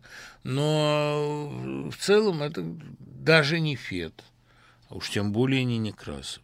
Мне кажется, Григорович был слишком хорошим человеком, чтобы быть хорошим писателем. Спасибо за разговор с Курпатовым, спасибо вам. Курпатов называет разные особенности современной общественной жизни. Что вы сами думаете по этому поводу? Ну, я там ему пытался высказать, как я это понимаю. На самом деле, главная особенность современной общественной жизни – это то, что Гиде Бор называл обществом спектакля. Это ее абсолютная фальшь. Когда все все понимают, но разыгрывают пьесу. Когда между человеком и его социальной ролью существует огромный непоправимый трагический зазор. Это уже то, что э, Лия Гринфельд в своих книгах определила как зародыш социальной коллективной шизофрении, потому что раздвоение личности – это и есть шизофрения. Когда схизофрения, когда путаются критерии, когда человек не отличает, на сцене он или в зале. Что вы можете сказать о новой книге Вениамина Смехова? Мне показалось, что это, а, во-первых, блистательная книга. А, называется она «Жизнь в гостях», и я лишний раз могу сказать. Он, Смехов мне все обещал ее подарить, но для этого надо было как-то ехать, встречаться, все обоим было некогда. Я под конец, значит, не выдержал, пошел ее купил. Настолько мне было интересно это прочитать. Понимаете, для меня же все-таки Таганка это идеал театра. Мать у меня эту книгу проглотила в три дня, хотя она очень увесистая. А, Таганка – это идеал творческой среды. Она, конечно, эта книга кровью написана. Понимаете, вот в отличие от мемуаров, скажем, Хржановского Андрея, которые лучатся доброжелательностью, гармонией, видно, что он человек, который всех безумно любит. А книга Смехова написана о пространстве такой принудительной невротизации. Видно, что любимый все время их охаживал хлыстом. Ну, у тебя театр полон гениев. У тебя там в этом театре работают люди, каждый из которых способен быть потенциальным лидером трупа. И это не только Высоцкий. Демидова, Славина, Шаповалов, да господи, Ранинсон, ну, а, Губенко, а, Смехов, Филатов – это бог знает, что этот самый, э, кто бегемот это играл, ну, вспомню. Это великий театр, где абсолютно все а, создали уникальный ансамбль, состоящий из звезд первой величины. Ими, конечно, они стали благодаря любимому но у них были собственные литературные, живописные, музыкальные таланты. Васильев, Хмельницкий, которые э, уж никак от любимого не зависели. И он создал для них конечно, невыносимую обстановку. И правильно совершенно там э, Смехов, временами забываясь, он выдумывает неологизмы и пишет, какой же предательный человек Любимов. Потому что он э, очень часто с ними себя вел так, что они вынуждены были вступаться друг за друга, а может быть, иногда и надо. И какие у него были мучительные отношения с Высоцким, какие у него были чудовищные отношения с э, Филатовым, как, как Смехов и Филатов ушли из этого театра, и как они потом мучительно раскаивались, потому что это привело к трагедии Ефроса. Ну, в общем, книга кровавая, просто полная кровавых сгустков. Из нее понятно, какие ужасные испытания внутренние готовили эти, казалось бы, застойные годы человеку э, с э, такими более или менее чувствительными нервами. Актеру это необходимо. Я-то в основном это купил не ради его прекрасных там воспоминаний американских или израильских, и не ради 90-х годов. Я абсолютно упертый фанат любимого, потому что я считаю, что «Гамлет» лучший русский спектакль из всего, что я видел, а э, знаю я его по сохранившимся фрагментам и полной аудиозаписи его, и фотографиям бесчисленным. Я считаю, что Дом на набережной и мастер Маргарита, который я не люблю, но все равно это гениальное театральное искусство. И эстетика любим. Вот два у меня любимых режиссера в театре. Я мало понимаю в этом искусстве, но два безусловных моих любимца – это Некрошус и э, Любимов. Ну, может быть, я добавил бы к этому Карбаускиса из людей, э, так сказать, поживее и помоложе вот после каждого спектакля любимого и после каждого спектакля Некрошеса у меня было ощущение, что я прикоснулся к абсолюту. И вот э, Смехов, который играл этого Клавдия, и мне казалось, что эта роль так органично сделанная, такая естественная, и как же он мучительно проходил все это. Я привык к Смехову, понимаете, романтическому, демоническому, к смеху Воланду, к смеху Атосу. Когда я узнал его в жизни, он оказался добрейшим человеком. И нету в нем ни атосовского высокомерия, ни воландовского злорадства, и от Клавдия в нем нет вообще ничего, а если он на кого и похож, так это, может, на молодого Маяковского, по которому делал спектакль. Он э, ужасно доброжелательный и, в общем, а, сентиментальный человек. И чего ему стоило это все, я, конечно, прочел с величайшим интересом. Тем более, что, понимаете, эта книга, она сохраняет все приметы двойника, то есть дневника, и она такая нервная, и такая местами злая, и такая захлебывающаяся, задыхающаяся. Вот видно, что они в 70-е жили – не существовали, не выживали, а жили и впрягались в жизнь с такой полнотой. И это касалось всех, и Дыховичного, понимаете, то есть его э, чрезвычайно сложным нравом, и Филатова, который был человеком почти ангельского благородства. Ну, ох, сильная книга «Жизнь в гостях» и мучительная совершенно. Да, вот пишут правильно дыховичный, совершенно верно. Очень приятно, что мы совпадаем со слушателями. Вот. Да, э, можно ли... Какие стихи лучше всего передавать э, в спецприемнике сидящим там? Ну, это блестящий, вот говорят, мне кажется, подходит Евтушенко. Блестящий вопрос. Господи, кто бы думал, Вика, что нам придется обсуждать такие вопросы, а? Вот, наверное, хорошо что-нибудь про... Что-нибудь про э, сознание, про способ вырваться из коры сознания. Юнга, Фрома, вот такие вещи.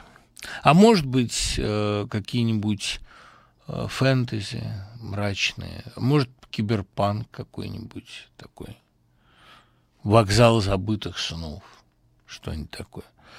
Как проходит ваш день? В первую его половину я пишу э, для себя. Пишу стихи когда-нибудь, сейчас пишу довольно много стихов, и пытаюсь как-то там романчик все-таки доводить до ума. А вторую половину я выполняю разного рода задания, редакционные, или там вот делаю какую-то паденщину, или начитываю чужие книги. Потому что, когда мозг работает по-настоящему, лучше всего он работает с утра, надо его занимать сложными задачами – Вечером на ночь я предпочитаю все-таки уже что-то более-менее на автопилоте. Но потом я преподаю довольно много лекций какие-то читаю. А вот. Для отдохновения душевного я еду на дачу там, или катаюсь на Соловиле. Довольно много, потому что я живу на Ленинских горах. Не могу отделаться от ощущения, что на ваше мировоззрение сильно повлияла статья Аверинцева «Ритм как теодицея». Так ли это? Нет, совсем не повлияло. На мое мировоззрение очень повлияли стихи Аверинцева, а Честертон сильно повлиял, а общение с Натальей Трауберг, конечно, ну, если брать круг Аверинцева. Но э, статьи Аверинцева на меня не влияли совсем, равно как и книга «Поэтика ранней византийской прозы». Вот сознание моего друга, дачного соседа Лёшки, она перевернула полностью. Я просто вот мы на год расстались, мы встречались на даче летом. Мне было 17, Лёхе 16. Прошел год, я уже студент, Леха уже студент. Я его не узнал абсолютно. А он вот прочел поэтику ранневизантийской прозы, и она его глубоко перепахала.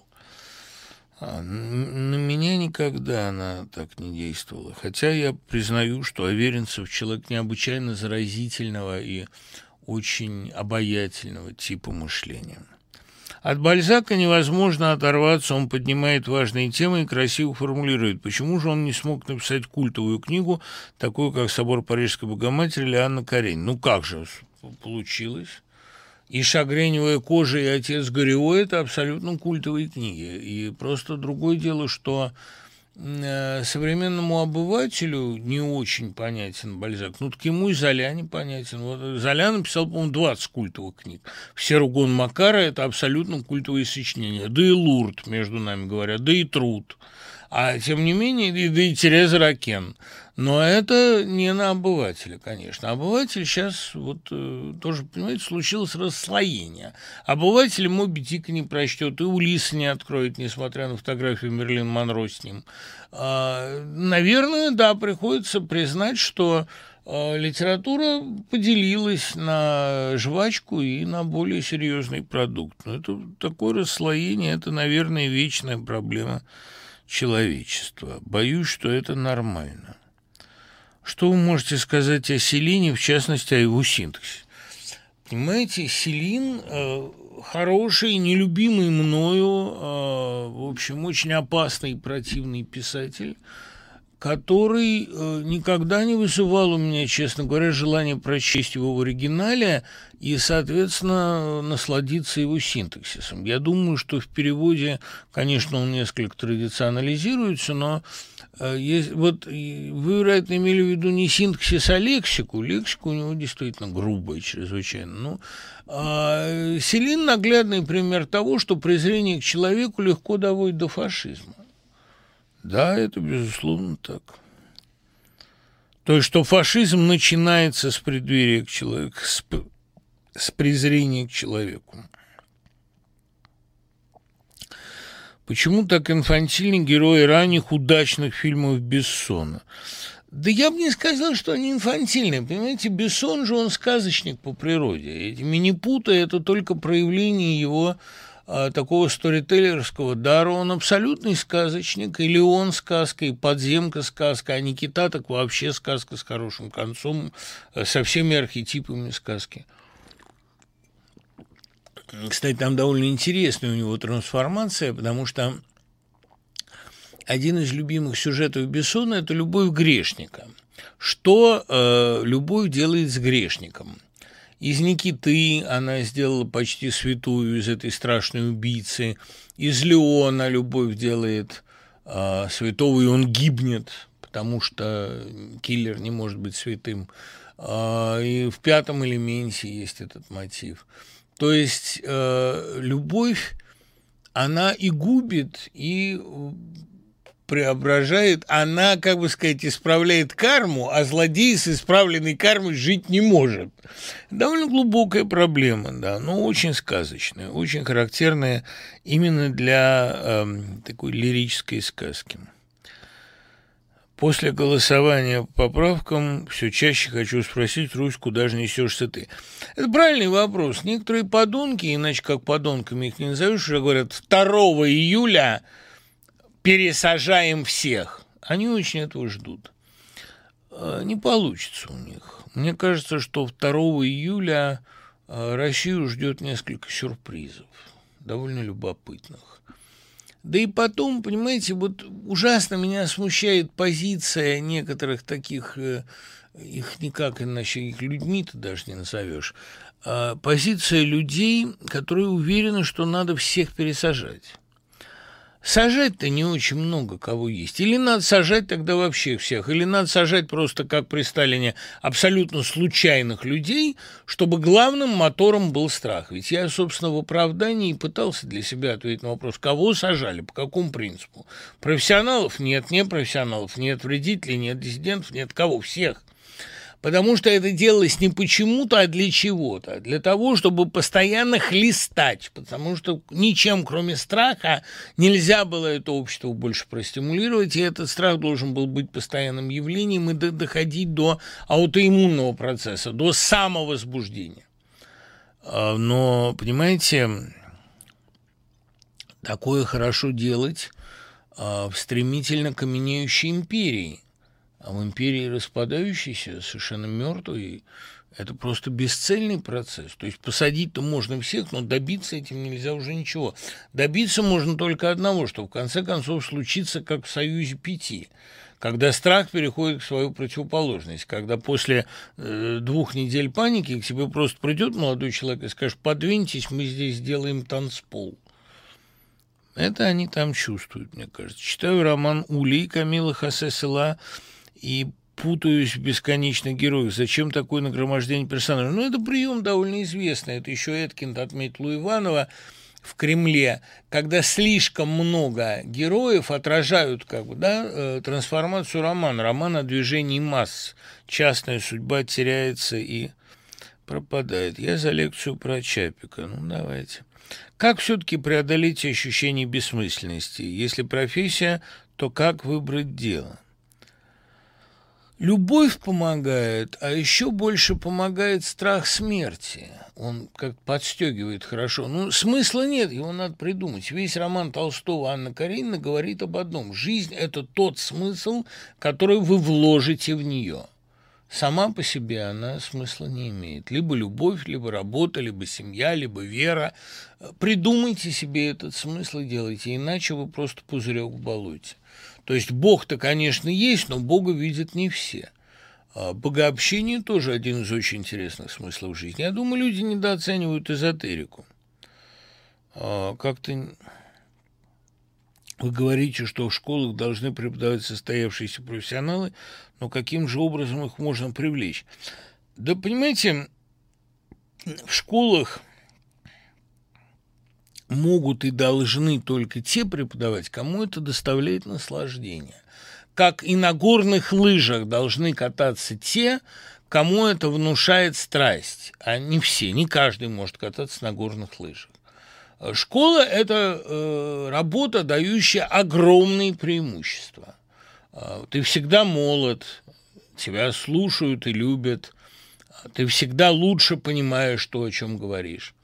И ты выходишь как после ионного душа из класса, и ты реже болеешь гораздо, ты в тонусе всегда, вокруг тебя прелестные молодые люди и талантливые учителя, среда замечательная, дисциплина, ум, но это не для всех. Как и горный воздух вершин, там, да, не, не для любого, а для профессионального альпиниста. Не каждый умеет. Ну, поговорим о Чапике. Значит, мне кажется, что самое интересное в Чапике – это как раз война с саламандрами, хотя я больше люблю философскую трилогию. Философская трилогия «Крокотит», «Гордубал», «Метеор» а, – это три а, разных абсолютно романа, все три в газетной, в такой филитонной стилистике, и каждый посвящен определенной грани жизни. «Крокотит» – роман о рисках познания и о войне, а вот этой чудовищной силой взрывчатое вещество, которое открыл главный герой Гордубал, а, роман о любви и убийстве, а «Метеор» такой как бы прообраз английского пациента, попытка реконструировать жизнь человека, который летчика упавшего, который вот пронесся метеором и ничего не оставил по себе. Ну, это все романы агностические, романы о том, что цель и смысл жизни непознаваемы, что человек себе не хозяин. Чапик гениален именно тем, что при всем своем гуманистическом пафосе, как о нем писали, и при всем своем рациональном, а иногда даже и действительно филеетонном мышлении, он очень хорошо чувствовал глубокие неразрешимые конфликты жизни. И именно поэтому он и не просто соцреалист, и вообще не соцреалист, и не социалист – он, конечно, рыцарь гуманизма, и его пьесы «Белая болезнь» и «Мать» они об этом, они о ненависти к войне, и они о том, что в некоторых критических ситуациях даже интеллигенту, даже пацифисту приходится браться за оружие, и нельзя не браться за оружие. Это великое дело.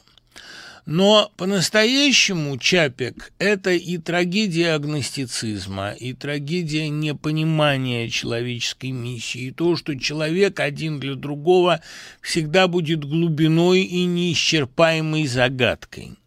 Но э, почему «Война с саламандрами» стала самой известной его книгой? Некоторые пишут, что это антифашистская утопия. Я бы так не сказал. Это книга о том, что люди в какой-то момент переложили на Саламандр свои обязанности и потому не должны удивляться тому, что Саламандры становятся хозяевами мира.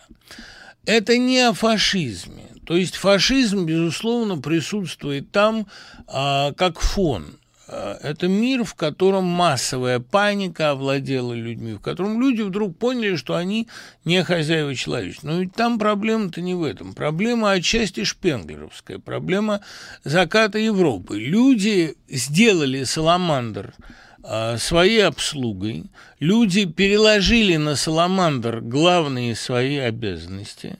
Ну, там придуманы такие говорящие саламандры, которые в сущности гастарбайтеры, и которые этим выродившимся дряблым европейским миром теперь завладевают. Они окружили Англию, они шантажируют Америку, они угрожают Китаю. Это, в общем, та же проблема, которая очень остро стояла перед миром в 20-30-е годы. А на самом деле возникла она еще в э, сознании Владимира Соловьева, философа, когда он и желтым детям на забаву даны клочки твоих знамен, когда он говорил о панмонголизме. Действительно, секулярная Европа, которая сделала религию предметом э, торга, которая сделала религию отчасти делом таким государственным, а, которая предала свои высокие идеалы или, по крайней мере, секуляризовала их до полной уже десакрализации, она э, находится на грани истребления. Ну вот Соловьев думал, что на смену придут полчища азиатов. На самом деле европейцы сами неплохо превратились в полчище, и началась эпоха фашизма. А, такая вот э, страшная реакция на цивилизационный прорыв. Ну, сейчас отсрочкой на сто лет сбываются приказания, э, предсказания Соловьева, предсказания фактически императивные приказания. Вот «Война с саламандрами» – это рассказ о том, как человечество, припоручив другим свои главные функции, э, работу, Э, жизнеобеспечения, а в будущем и политику, да, расслоилась на новых Илоев и новых Морлоков. И саламандры, в конце концов, начинают перенимать функции человечества. Вот это довольно страшная мысль. Потому что Европа духовно разленившаяся, барственная, нерезистентная, она не способна выдержать конкуренцию с саламандрами дисциплинированными, единообразными, покорными, да, очень, кстати, хорошо организованными и жутко трудолюбивыми. Кроме того, война с саламандрами – это еще и довольно жестокая пародия. А, пародия на собственную идею Чапика в РУР – в этой пьесе роботы, роботы, слово, придуманное им и его братом Юзефом, а, они э, действительно роботы берут на себя главные функции человека и предсказан отчасти тот конфликт, который был, по-моему, в одном рассказе Шекля «Армагеддон», по-моему, это Шекли рассказ, надо уточнить. Помните, когда люди на последнюю битву со злом выпускают роботов вместо себя, в результате роботы возносятся на небеса. То есть проблема Чапика, увиденная им очень рано, с 20-х годов, заключается в том, что человек все больше воздерживается от жизни, все больше припоручают ее он кому-то другому, но в результате и жить-то будет кто-то другой, и по каким-то другим принципам человеку еще непонятно. Ведь дело в том, что чапиковская концепция человека, она особенно наглядна в его таких рассказах из левой руки, из левого кармана и правого кармана, его концепция человека, такая довольно ироническая, да, она заключается в том, что человек не, не сбалансированное существо, в котором борьба добра и зла происходит перманентно, исход ее непонятен, и, э, ну, это дьявол с Богом борется о поле битвы сердца людей, знаменитая мысль Достоевского у она еще огрублена. Скажем так, человек имеет огромную тенденцию к духовной спячке, и к духовному замиранию, к прекращению роста. Это одна из главных его проблем. Если он не будет заниматься непрерывным ростом, самосовершенствованием, каким-то безумными попытками прыгнуть выше себя, он как велосипед. Если он не едет, то он падает. Вот такой взгляд на человека Чапиковский очень уместный. Ребят, ну увидимся завтра в 11. Дай бог, чтобы все было хорошо. И дай бог нам не отказаться от человеческого в себе, иначе саламандры станут хозяевами мира. До скорого, пока.